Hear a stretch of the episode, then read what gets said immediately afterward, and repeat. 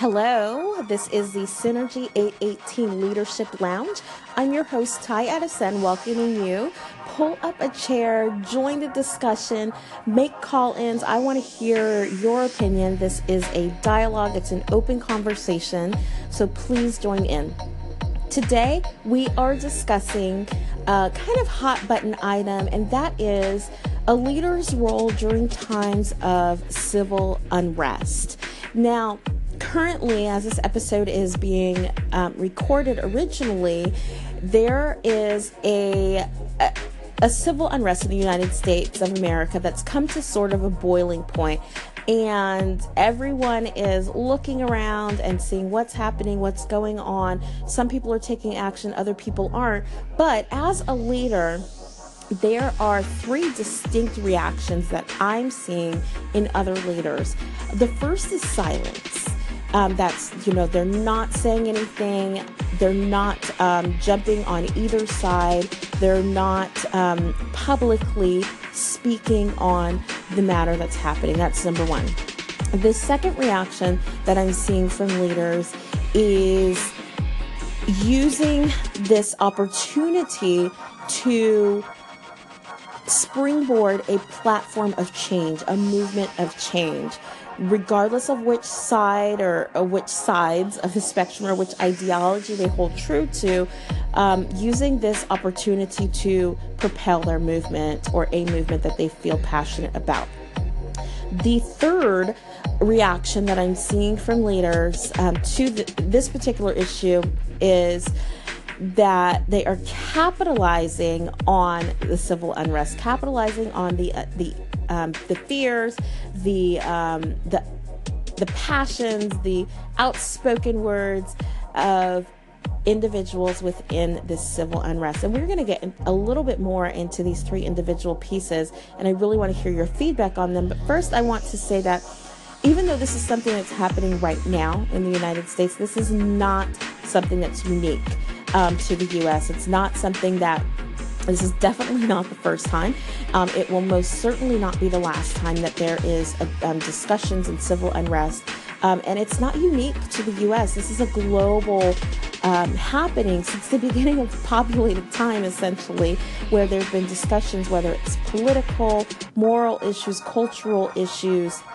They're all being discussed in varying levels of activity, whether it's speaking, um, whether there's violence, no violence, there's all different um, historical incidences that we can look back to. So I just wanted to make that clear. This is not something that is isolated or something that is um, just in a certain culture. This happens all over the globe in different manners.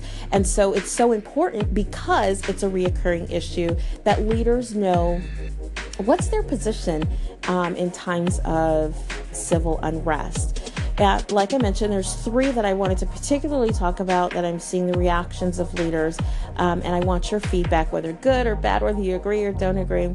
Um, let's get into this discussion because it's so important and it is timely, regardless of where you are in the globe. Now it's your turn as a change maker, as a thought leader, to weigh in on your thoughts on a leader's role during times of civil unrest. What's been your choice? Have you chosen to be silent? Have you chosen to capitalize on civil unrest? Have you chosen to create or propel your movement and your passion in times of civil unrest? Whether now or in the past, please share with us what your choices have or are and why you chose that particular path. Go ahead, call in. We're listening.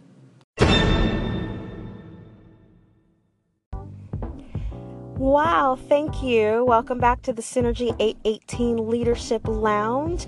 And thank you so much for your input. Um, I cross posted in other forums and we're getting some really great responses. I'm going to go ahead and read a couple of these so that everybody, including our listening audience, can join in on these responses.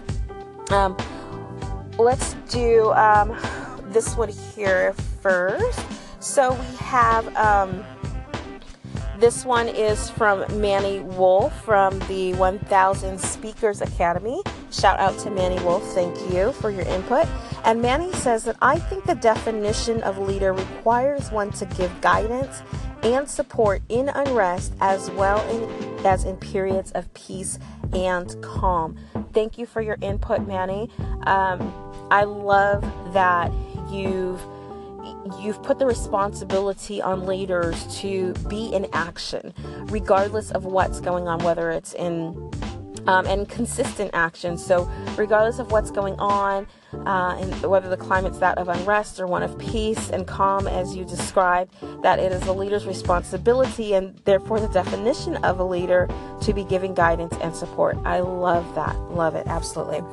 Here we have another comment similar to the longs, along the lines of Manny of defining leadership and what it is. And this is an, a comment from Anonymous.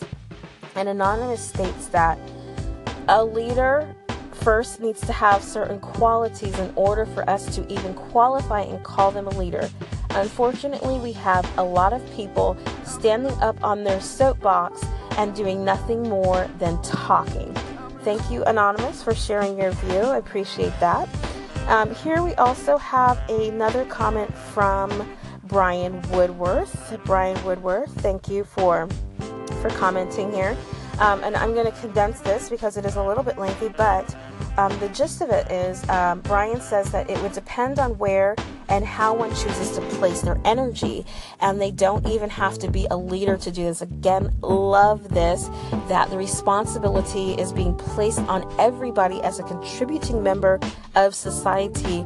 I also love, Brian, that you point out that it's a matter of choice and where someone decides to exert their energy and their resources. So thank you so much for your your input on that.